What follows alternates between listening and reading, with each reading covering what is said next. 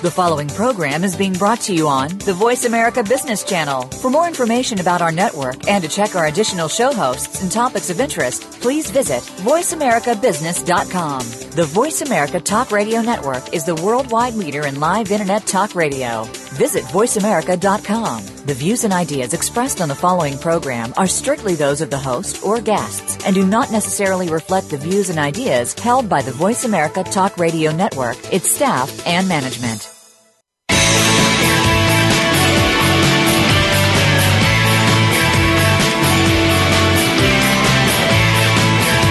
Welcome to the Bob Pritchard Radio Show. Did you know that over ninety-five percent of all businesses fail within the first ten years? By listening in to what Bob's guests have to say, plus direction from Bob Pritchard himself, it's our intention that you won't be among those statistics.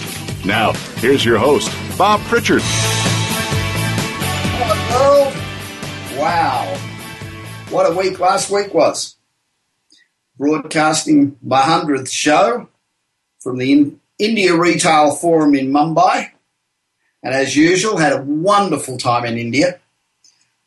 And the economy's booming, and retail is really advanced, and they're, I don't know, they just, um, they have a, a real handle on it. Of course, it's one of the technology capitals of the world, so you'd expect them to be um, te- technologically advanced when it comes to retail, but it's really a fantastic place. If you haven't been to India, you really should put it on your list because it's great. Now, this is the show that champions entrepreneurs, startups, early stage, in fact, all small businesses. And it's heard right around the world at the same time every week.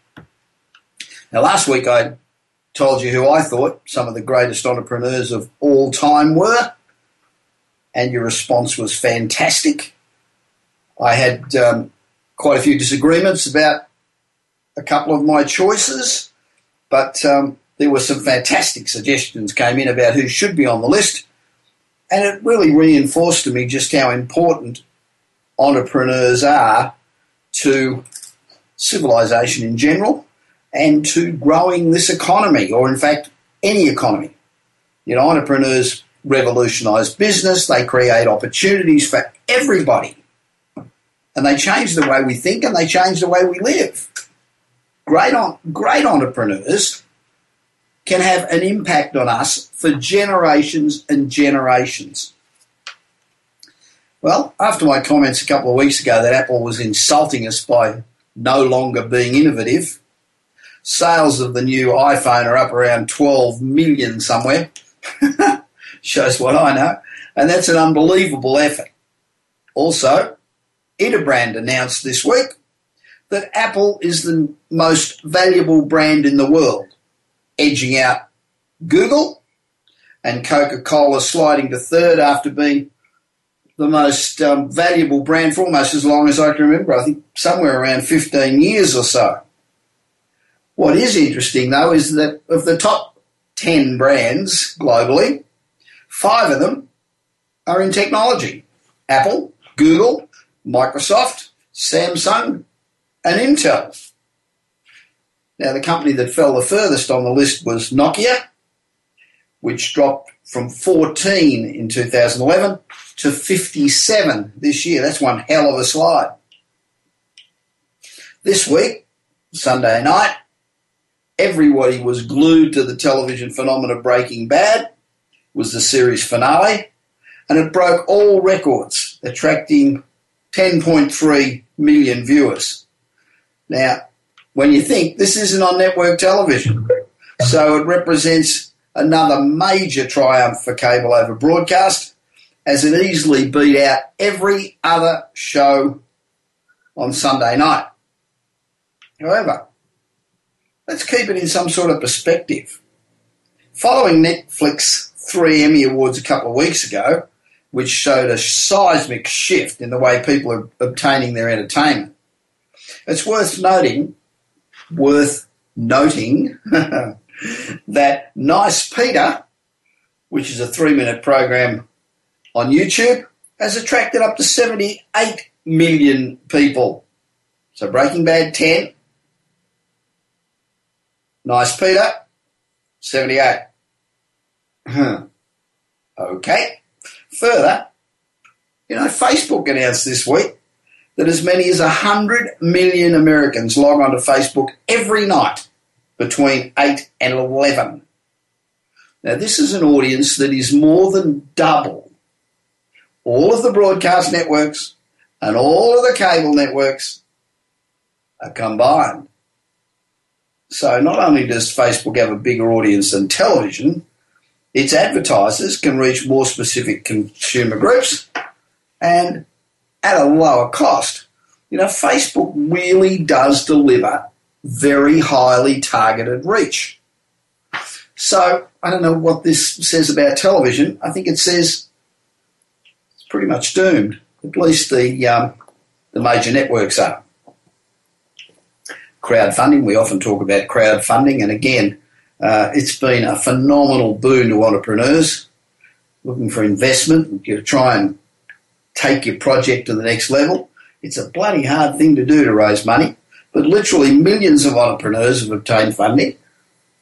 But now it's all about to change dramatically and for the good, with the law allowing direct investment in startup businesses for the very first time. The new law allows startups to market, you know, their private share offerings to potential investors on websites, on social media, on print, television, wherever else you can stick an ad. So the ability to be able to pitch to a much wider range of investors, that should help startups get more funding much faster. At the moment, they're only accredited investors, you know, they're people that earn more than two hundred thousand dollars a year or have a minimum of a million dollars in net worth. And really, that today, that's really not that much money. They're the only ones that are eligible to fund startups. However, beginning next year, funding is going to be open to everybody.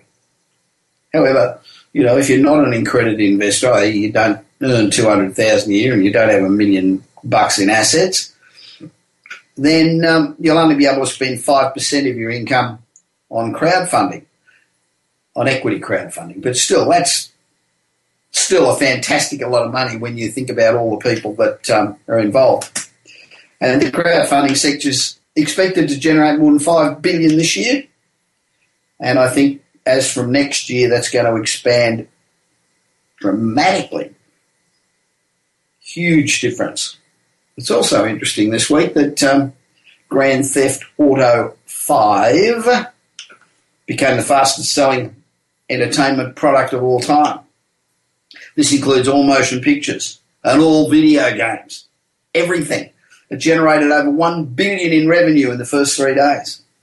And, you know, we say billions and trillions and things, they slip off the tongue these days, but you think a game that generates a thousand million dollars in three days. A thousand million dollars in three days. That is a shitload of money. Wow.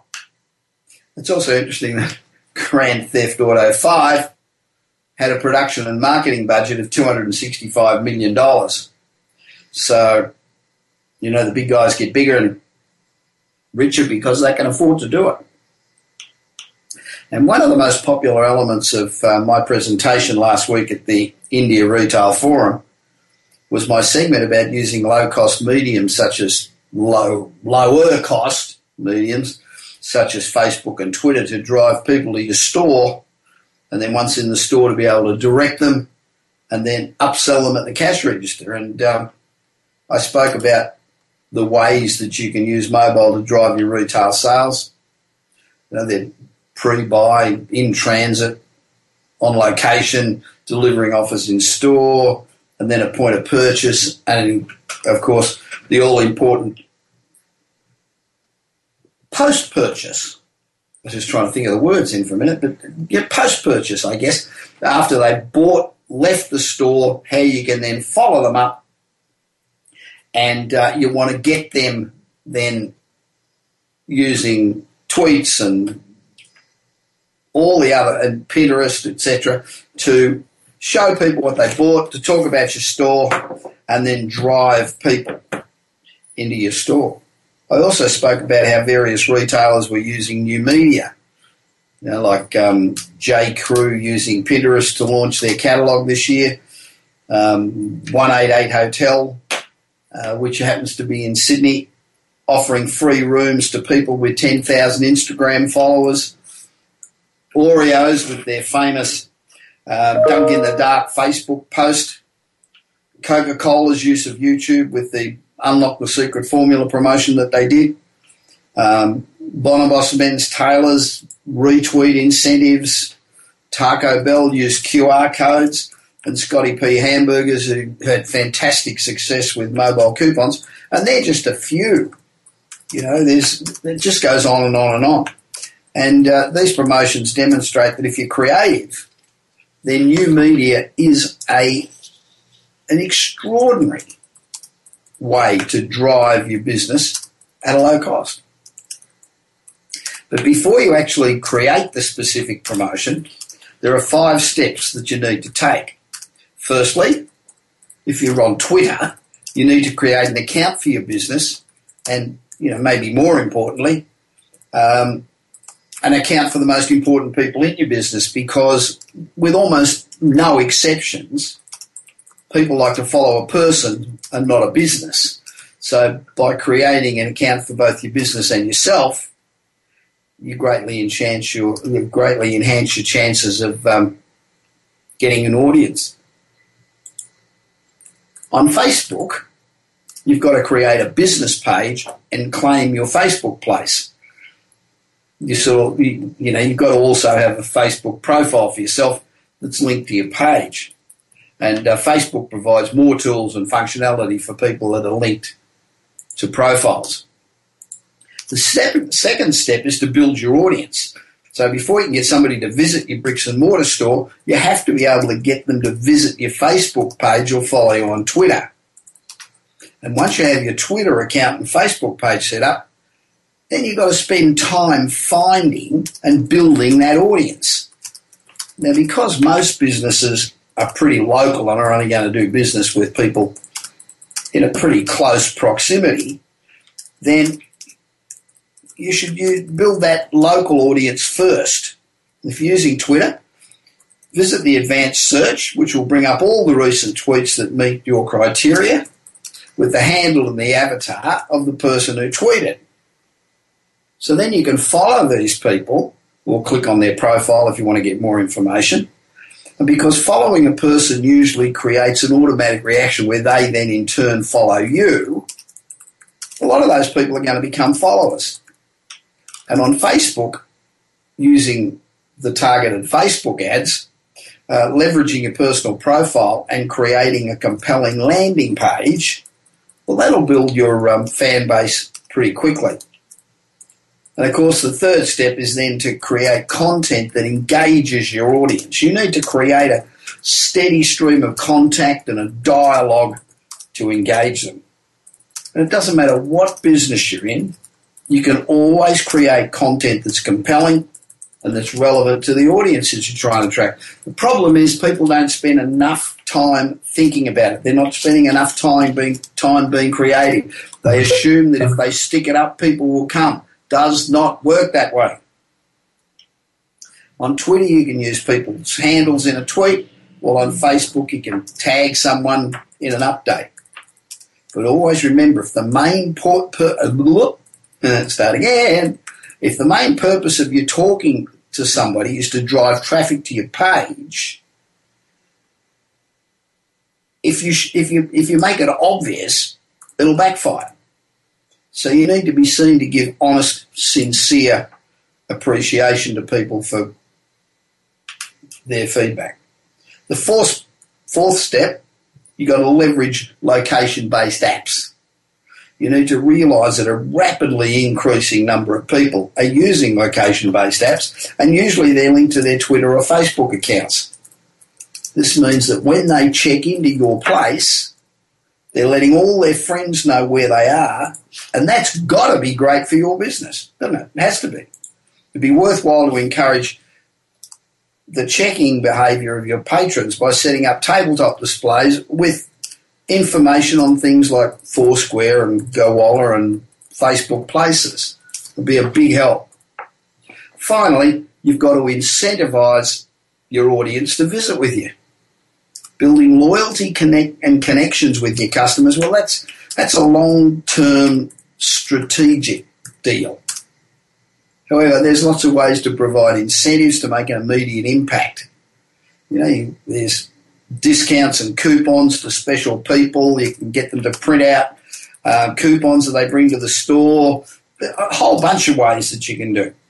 And while we're talking about mobile coupons, the number of U S smartphone users using mobile coupons increased from seven point four million to twenty-nine point five million last year and will hit fifty million next year. So fifty million people using mobile coupons. And forty-one percent of mobile coupon users say they redeem coupons at department stores and grocery stores and clothing stores. And we've only just begun. We have not started yet. fifty million people downloading coupons. Woo! You're listening to the Bob Pritchard Radio Show. And the whole reason that we're here is to assist entrepreneurs to become successful. That's our whole purpose in life. So if you've got a question about any aspect of business, please don't hesitate to email me at bob at bob pritchard dot com and we will answer it on air, or we'll email you directly if perhaps maybe it's too boring to be on air. So you're listening to the number one show in the world for entrepreneurs, the Bob Pritchard Radio Show.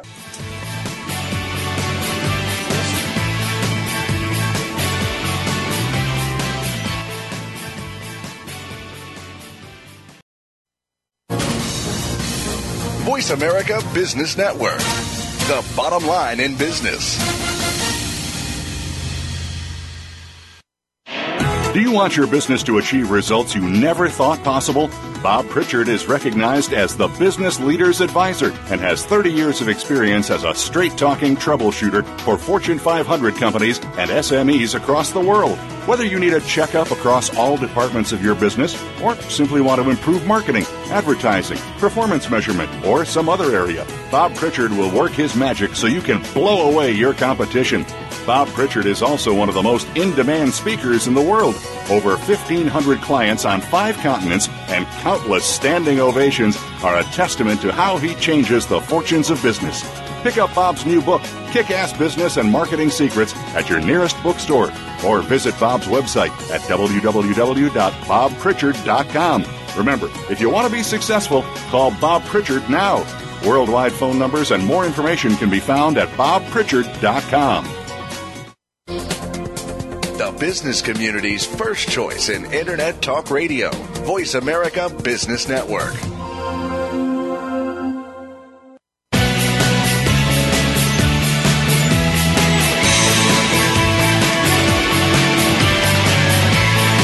You are listening to the Bob Pritchard Radio Show. To connect with Bob, please send an email to bob at bob pritchard dot com. That's bob at bob pritchard dot com. Now, back to the show. Welcome back to the Bob Pritchard Radio Show. Well, this is the segment of the show where we interview people that have achieved great success and who are making a real difference in the world of business. Now, this program's all about entrepreneurs, and the major concern of business today is how to brand your business, how to create strategic marketing plans, particularly with the advent of media, and how do we generate leads. In this rapidly changing, highly competitive marketplace, entrepreneurs need to act quickly to enter the market, and they need to do it correctly the first time. Now, irrespective of what business you're in, generating leads and creating sales is what your business is about. Without leads and without sales, you simply don't have a business. My guest today is Will Wiegler, who heads up the global marketing team for the TAS Group, driving strategic marketing programs, branding, and lead generation activities. Before joining the Task Group, Will was Vice President of Marketing at Big Machines, where he led the company's highly successful marketing programs and expansion of its customer base across a diverse mix of vertical markets. In other words, this boy knows what he's talking about, and it's a pleasure to have him on the program. Hi, Will. How are you? Welcome to the Bob Hi. Pritchard Radio Show. Thank you, Bob. It's it's a pleasure to be here today. Good. Well, sales are the key to any business success. So can you tell us a little bit about uh, your sales me- methodology? Um, incidentally, T A S stands for Target Account Selling, which is a great straight-to-the-point name. Yeah, thank you so much. So, that, so that's right. So the T A S Group um, is focused on sales methodology and on, on helping sales people become more productive. And and and as you know, um, you know, n- nothing happens in a business until sales happen, and um, and so that's key. So so we focus on helping primarily B two B sales be more productive, and and and we focus on what we call improving their sales velocity. And by that we mean more qualified deals in the pipeline, larger deal sizes, higher win rates, and shorter sales cycles. And we and we deliver that through a combination of sales methodology and software. Our software platform is called Dealmaker, and it really takes the methodology and puts it into the workflow of the salesperson. So, okay. so the target account selling methodology has been around for for a long time. It's actually um, was started in nineteen eighty-nine. Um, and, and what it focuses on is helping you prioritize and focus your efforts On, on the areas that are of mutual value to your customer as well as to your company. So it helps you focus on the right issues with the, the right people in your in your prospect organization and at the right time. Okay, is is it um, is it about just increasing the amount of um, um, calls you generate, or to to get a better result? Is that? Well, so it's a lot more than than that. Um, So it's helping to understand where you can provide mutual value to your customer and really understanding their challenges so that you can sell and provide value into the into solving their problems. Um, so, so for example, um, um, one of the things that we start with the T A S methodology is is in deal qualification, is understanding where the opportunities lie. Right. Uh, you know, salespeople will, will love to chase opportunities, but are they chasing the right ones? So. So in, in, in T A S methodology, we start with four key questions, um, and so, so that you're not wasting your valuable time on deals that you shouldn't be in in the first place. And those questions are, is there an opportunity? Can we compete? Can we win? And is it worth winning? Right. And you'd be surprised how many salespeople spend time um, on deals that really they have no chance of winning, or the opportunity isn't even there, but they, they're hoping they can create one. And um, and what we've also seen, we do a lot of studies and a lot of measurement um, to understand the the world of sales and really what's happening out there in the B two B market. Yeah. And um, let me ask you a question. If you have a salesperson who's spending time and they win deals, and then you've got some, some deals, of course, that aren't won, what do you think takes longer, a, a winning sales cycle or a losing sales cycle? I have no doubt that a losing sales cycle takes a lot longer. Yeah, and what we've seen is that, it, it, it, absolutely right, what we've seen is that losing a sale cycle is typically at least fifty percent longer than a winning sales cycle. Yeah.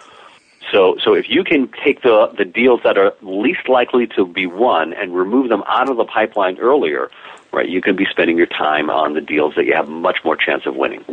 Okay, now w- when you talk about no chance of winning, um based on what? One of the things that I argue about all the time on this program is that um, sales is not about price. It's only about price if you make it about price.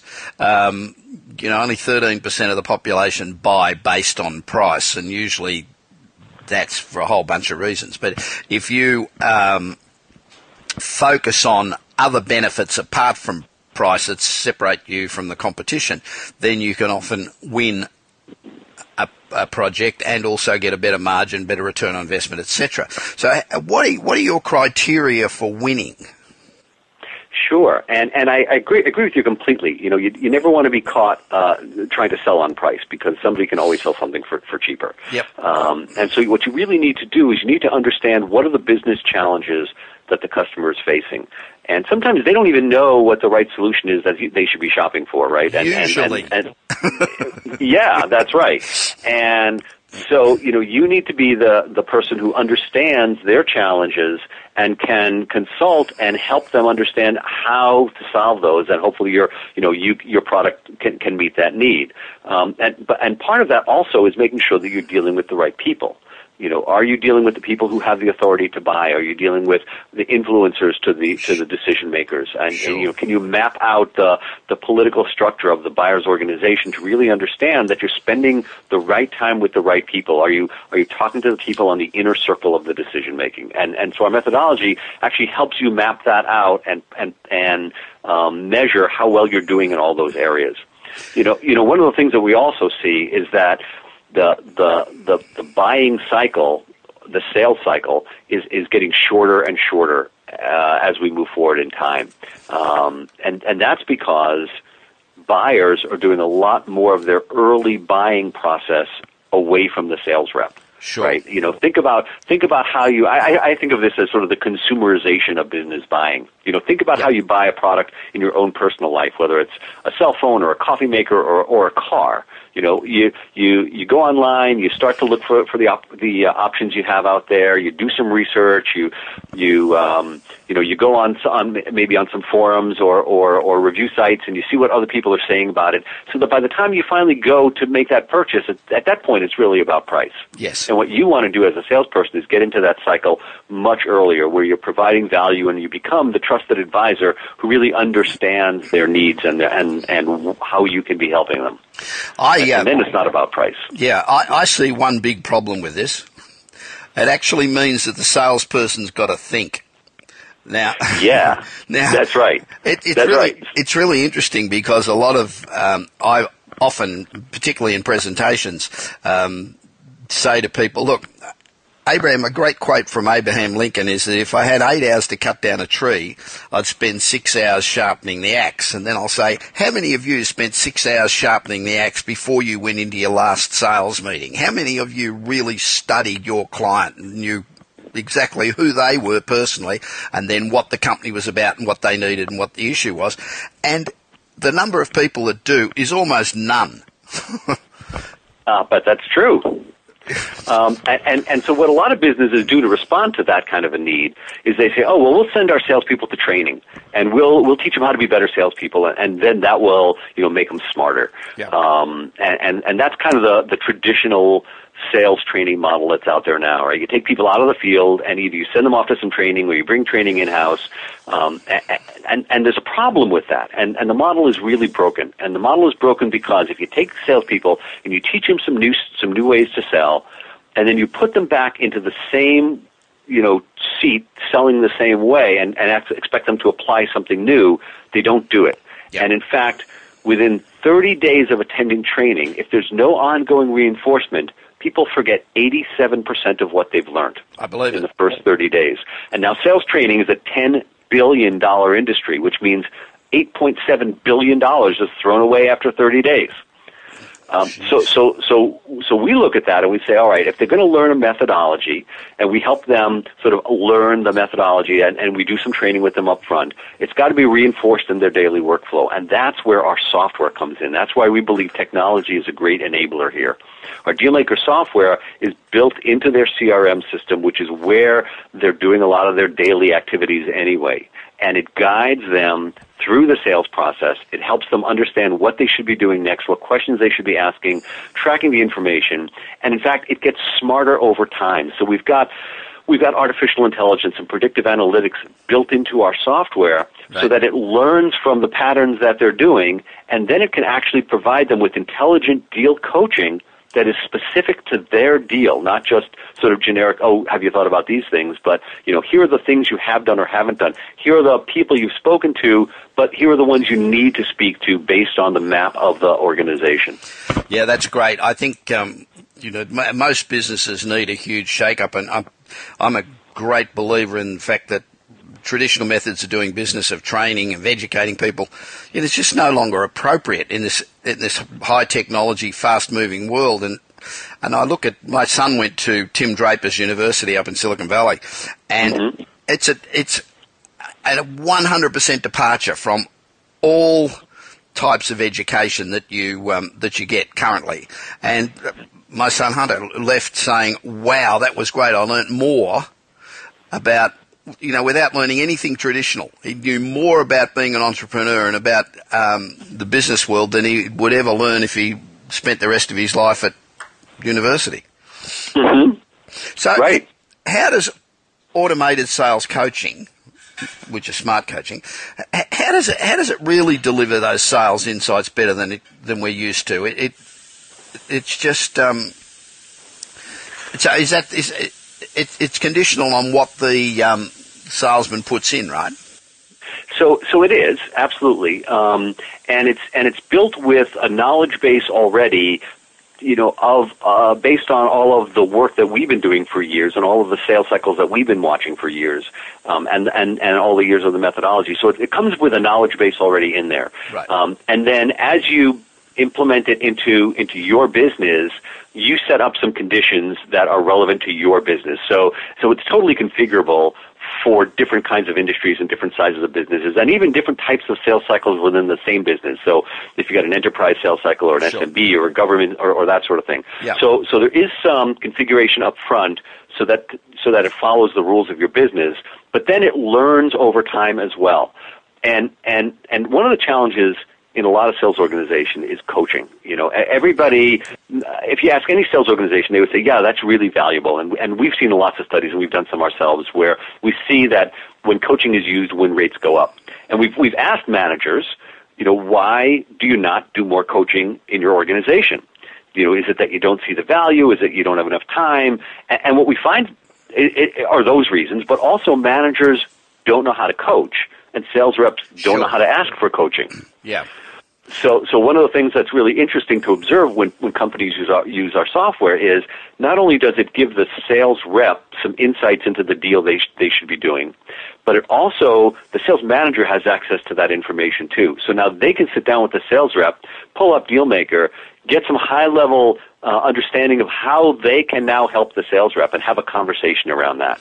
And, okay. you know, we've been rolling this out in a number of companies. Um, H P, Hewlett-Packard is one of our customers, and okay. and uh, and they found that the coaching makes a huge difference for them because they can have that intelligent conversation with the manager and the sales rep, and now the manager is empowered to understand how they can help. Do salesmen, salespeople like it? I mean, you know, it's hard to duck the real questions if you... I mean, the number of the number of salespeople who don't get a sale because the competitors slash their prices and we just can't possibly compete, rather than look in the mirror and own up to their own foibles. Um, so, is it does it intimidate salespeople? So. I- You know, on the whole, the answer is no. I'm sure there's always going to be some people who say, hey, if I can't sell by, based on my good looks and my, my charm and my intuition, you know, I don't want to, uh, that's not the way I want to sell. So, so, so you're, you're always going to have those kinds of people. But, but, you know, are those the ones that really you want to bet the future of your business on? Or do you want to work with those that really understand the, you know, a, an approach that's going to build a long-term relationship with your customer because you're really providing them value. Yeah. And um, and at the end of the day, if you can show the value in your company and you can, you know, show the success that it can bring, what salesperson is not going to want to sign on for that? Sure, um, I agree. You know, and, and, and as I said earlier, we work within C R M, so our software is actually native inside Salesforce dot com. And, um, you know, Salesforce is a, is a great Uh, C R M system, but but really, for many companies, it just becomes a big database of, of data that sales guys don't want to put in because you know what, they want to stop selling to, to put stuff into Salesforce. Yeah. But but when they can get value back out of it, because now it's helping them sell and it's teaching them back and helping them understand what they need to do next, they're, they're much more willing. And in fact, adoption of Salesforce goes up in companies where they use Dealmaker because the sales guys are getting value and not just putting out, you know, time to, to fill in forms.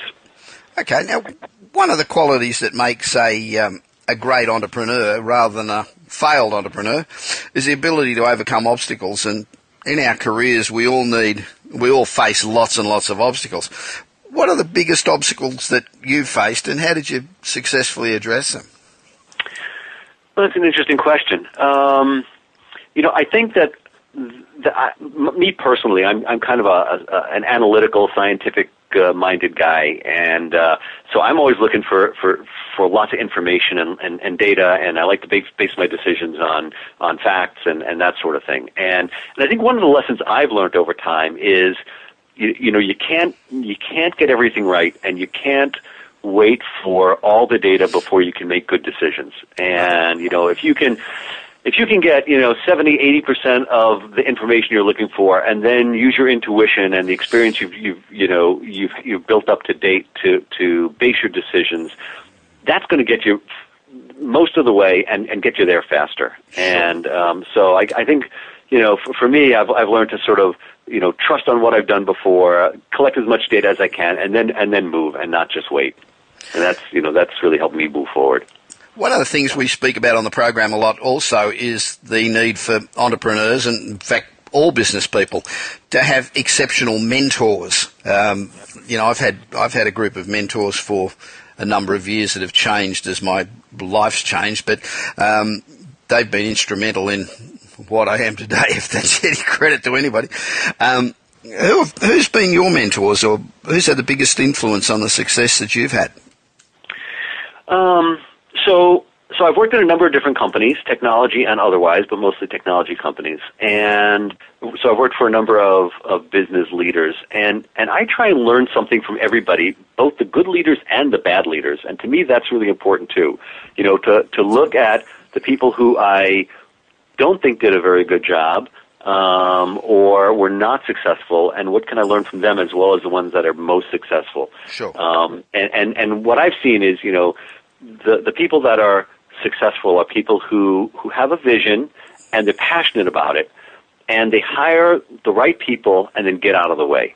Right. You know, paint the, paint the picture, paint the vision, hire people as bright as you are, or, or preferably brighter, and then let them do what they're good at. Yeah. And I've, I've had experiences where I've been hired into a company because of all the experiences I've had and the success I've had and the, you know, the value that I, that, that I can represent. And then I get in there and they say, yeah, but we don't really want you to do that. We want you to do this. Yep. And, you know, I, and, and so that's taught me lessons, as well as I built my own teams, is, you know, hire people who, um, who have some passion for what they do, and, and, uh, empower them. And then, Absolutely. and then kind of step out of the way and just make sure I can provide them the vision and the guidance. And, and I've learned that from, you know, some, some great bosses I've worked for. That's really critical, and it's, it's actually quite unusual. Most people have trouble letting go and, and trusting somebody else. I don't know why that is. Um, but you also always should hire somebody smarter than you, because if you don't, you can only go backwards. Absolutely right. Absolutely right. Um, and then, you know, there's some, some high visibility business leaders that I think are, you know, that, that I look at from a distance as, as sort of inspiration. Um, you know, people like Mark Benioff from Salesforce dot com. And one of the things that I think is brilliant about that company is that everybody in that company is focused on the same, you know, message and target and vision. And, you know, you can talk to anybody in the company and they can give you the same message about the company. I mean, how many, how many businesses do you know where, where, you know, most of the company can't even tell you what the real core of the business is, or, or, you know, what their, what their vision's all about. And, and Salesforce has done a great job with that. Um, you know, people like Steve Jobs, who, you yeah, know, uh, a visionary for lots of people, but, but what I, what I really like uh, about him is that he's, he's had a very clear vision, and, and he doesn't let people distract him from that vision. Yeah. Um, and, you know, it changes over time, but, but, um, you know, he trusts, he trusts in himself, and he believes in it. Yeah, Elon Musk's another one. Mm-hmm. Yeah. Uh, if you could give people one piece of advice, one single piece of advice to entrepreneurs and business people listening, what would that piece of advice be? Um, so I think it's to pay attention to your customers, because they're getting smarter. Yep. They're smart, and they're getting smarter all the time. And you need to you need to pay attention to how they're learning and how they're buying, and and provide value to them without expecting anything in return. So, you know, um, they're out there, they're out there looking for answers, and you need to be out there providing those answers, and that's not the same as selling. Yep, I agree. I agree entirely. Right. Yeah. We're actually past selling, aren't we? We're, we're really, um, we're about solving clients' problems. We're past this selling. You know, I remember many, many years ago, it used to be get your foot in the door and talk as fast as you can until somebody signs a piece of paper. But, that, right. but that's right. over. That's over.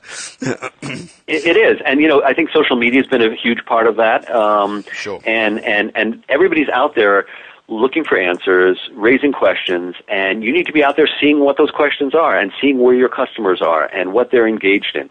And, um, you know, and, and being part of that conversation early on. And again, not in a selling way, not because you're trying to promote something, but because you have some value to add, and, and you need to make sure that you do have value to add so that when you're out there, um, you know, people care about what you say. Will Wiegler, thank you very much for being on the show. It's been great to speak with you. Now, if you'd like to know more about Target Account Selling and the T A S Group, go to the tasgroup dot com. That's the tasgroup dot com, or just email me direct at bob at bob pritchard dot com and I will introduce you directly to Will. This is Bob Pritchard and you're listening to the Bob Pritchard Radio Show on Voice America Business, and I'll be back in just a moment.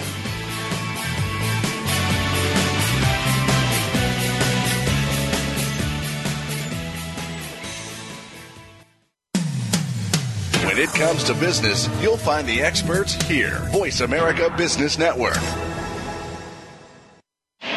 Do you want your business to achieve results you never thought possible? Bob Pritchard is recognized as the business leader's advisor and has thirty years of experience as a straight-talking troubleshooter for Fortune five hundred companies and S M Es across the world.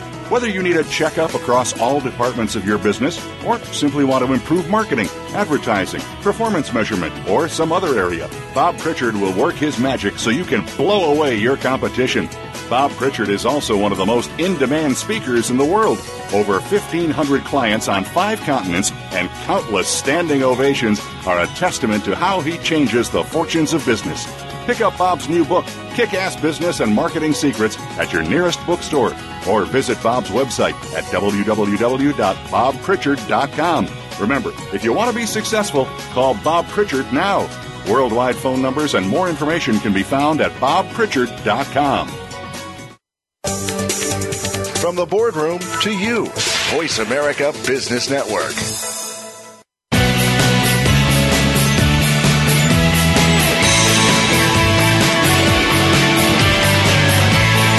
You are listening to the Bob Pritchard Radio Show. To connect with Bob, please send an email to bob at bob pritchard dot com. That's bob at bob pritchard dot com. Now, back to the show. Welcome back.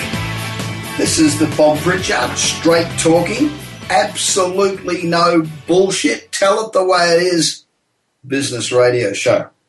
Now, after a fantastic hundredth program last week from the wonderful Renaissance Hotel in Mumbai in India, where I gave the keynote presentation at the India Retail Forum, it's good to be back in L A. The weather, as usual, is absolutely magnificent.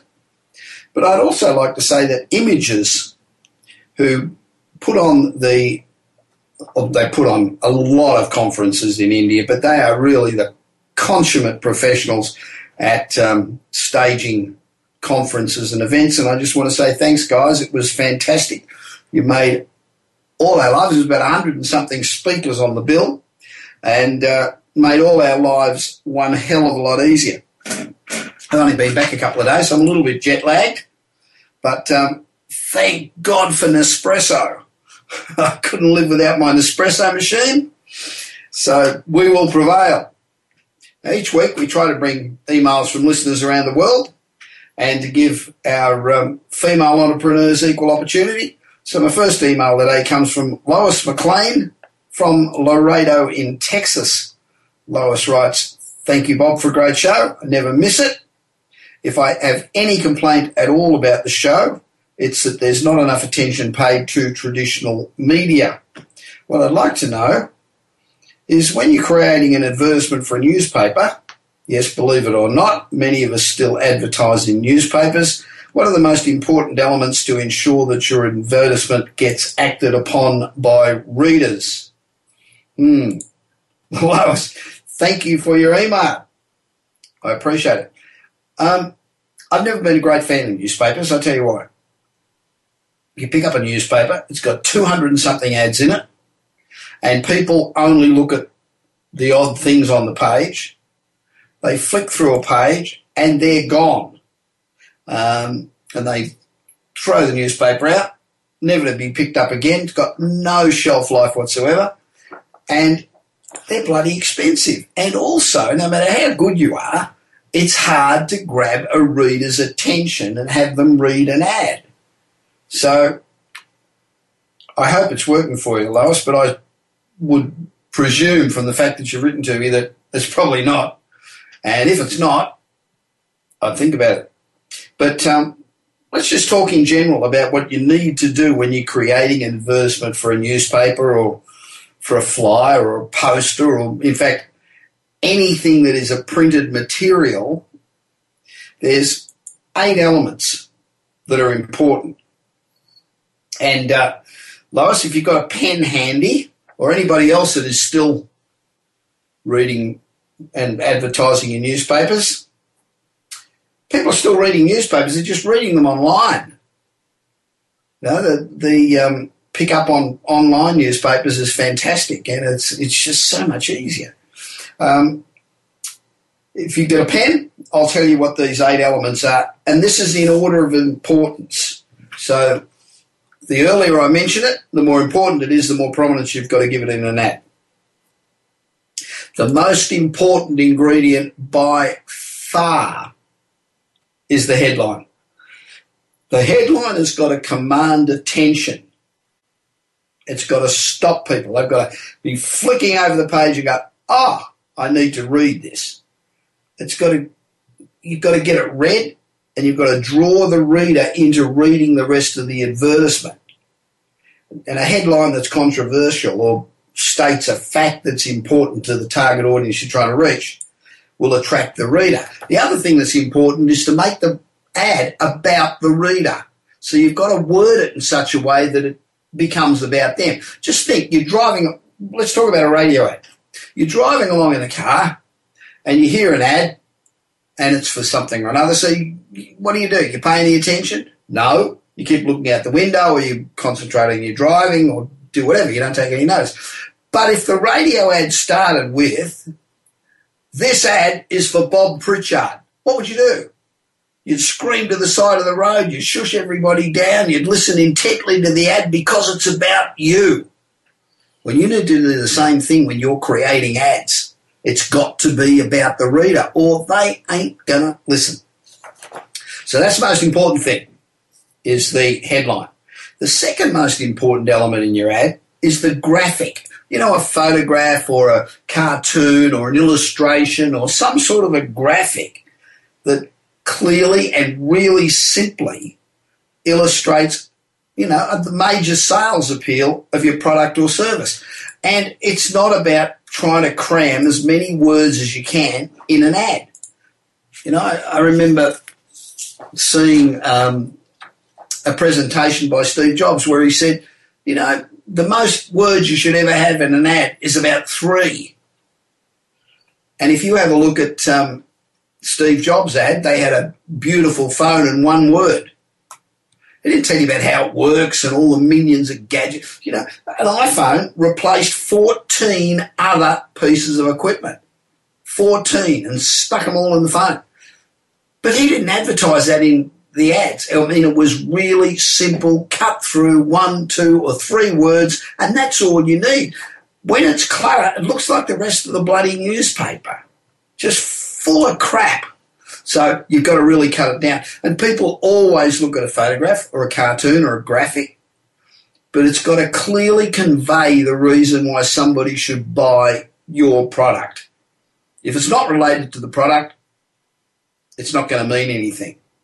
And the third most important element that goes along with that is the caption under the graphic. Because when you look at a graphic or you look at a photo or you look at a cartoon or something, you always read the caption.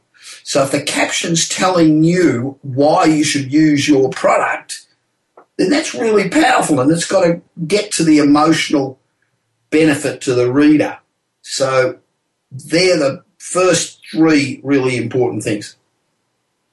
The fourth most important thing is your consumer purchasing benefit. I've talked about this before, and we, in fact, over and over and over again, I'm sure you're probably sick of it, but it's a critical part of all your marketing and all your positioning. And the consumer purchasing benefit, it's the primary emotional reason that people should buy your product or your service instead of your competition. But it's emotional because, you know, every single decision we make is emotional. That's a scientific fact, proven.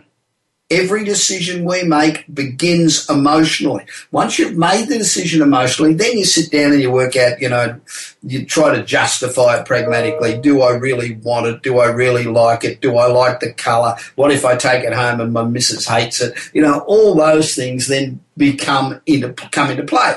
But initially it's emotional, so you've got to get your message across. Now let's take, say, Wheaties. Wheaties C P B, consumer purchasing benefit, is the breakfast of champions. So if you're a mum bringing up a kid and you want them to be fit and healthy, you'll buy them the breakfast of champions, won't you? I want the I want the breakfast that Michael Phelps eats. I don't want some of this other crap. I want breakfast of champions. So copper tone, tan, don't burn. Well, that's what I want. I want a tan. I don't want to burn. So it's emotional. Domino's Pizza. You know, they're all very strong emotional reasons why you should buy the product. So you've got to emphasise in your ad why, what the emotional connection is between the product and your client, the person you're trying to get. Now, you're not going to buy a lawnmower because it has forty-three cylinders or whatever the hell lawnmowers have. You know, you're going to buy a lawnmower because people are going to go past and say, wow, your lawn looks fantastic. So if you run an ad saying, hey, buy my lawnmower because it's got forty-three pistons and thirty-three whatever things and whatever, nobody's going to buy the bloody thing. Nobody gives a rat's ass unless they have really long grass and they're, you know, technically minded people, but the number of people that fit into that category are pretty slim. So you need to give people two really emotional reasons why people should buy your product rather than the competitors. And research has shown that two's the ideal number. If you give them ten, they won't read any of them. If you give them one, it's not enough to hook them in. So you've got to give them at least two or three max. The sixth most important, most, I got to, didn't put my teeth in properly, obviously. The sixth most important, I did it again. Something about sixth that I can't say. I don't know why. The sixth most important element is adding value. Adding value to your offer, provided the added value, you know, provided it's related to the product. You know, don't give away something that's not related to the product. That's going to increase your sell-through considerably, usually more than fifty percent. So you're going to get fifty percent more sales if you add some value. It could be ten percent more product. It could be a promotional cap. It could be a training program. It could be a monthly newsletter, um, you know, talking about the best ways to use the product or service. Anything that is adding value to the customer's experience with you. And don't underestimate the um, the value of tips and a newsletter or whatever each month. They really work very well. The seventh most important element is the risk reversal. When anybody's out to buy anything, irrespective of the cost, you know, they get hesitant about spending the money because they think of, you know, a whole bunch of reasons why maybe they shouldn't buy it. It's always easier not to buy something than it is to buy something. So by taking away the risk, by offering a money-back guarantee so they've got nothing to lose if they buy it, by promoting all the awards they've won. I mean, if you're going, taking your girlfriend out to dinner and you want to get laid, are you going to go to a restaurant that's got a sign out the front saying, we've won forty-three American Express awards, or are you going to go to one that hasn't won anything? You're going to go to the one with the award. So it's providing uh, take away the risk. Testimonials are great. The eighth most important element is to have an important, a powerful call to action. Tell the customer clearly what you want them to do, because if you don't tell people what you want them to do, they won't do anything. So you, you, they might read your ad, your ad, but if you don't say, when you finish reading this ad, go and do something, they won't. Finally, you need to have contact details, you know, full contact details, not some strange post office box in the middle of nowhere. You need to say, you know, you, the customer needs to be able to feel confident that you really exist and you're a real company. Lois, they're the most important aspects of your printed advertisement, and if you include all of these elements, your chances of getting a sale have just increased one hell of a lot. And, of course, the one important that I, thing that I haven't mentioned is that once you've designed your advertisement, there are three things you've got to do. Three, test it, test it, and test it until you get the response you receive. Lois, I hope that's of help. Um, I'll get you out an autographed copy of Kick-Ass Business and Marketing Secrets, How to Blitz Your Competition, tomorrow. So if you're a regular listener to the show and are benefiting from the advice that my guests and I give you every week, please tell your friends to listen. Go to my website, which is bob pritchard dot com, and subscribe to my monthly newsletter, which will be coming out in about two or three days. Send your questions. Email me at bob at bob pritchard dot com. Follow me on Twitter, Facebook and Google+, and contact me on LinkedIn. Thanks for listening to the Bob Pritchard No Bullshit, Straight Up and Down Business Radio Show for Entrepreneurs. And remember, if you're serious about being successful, this is the place to come every week at precisely the same time. This is Bob Pritchard. I hope you have one hell of a great week.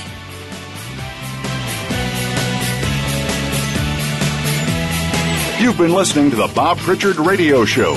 Please join us again next Tuesday at eight p.m. Eastern Time, five p.m. Pacific Time on the Voice America Business Channel. Until then, enjoy another week of success in your business and your life.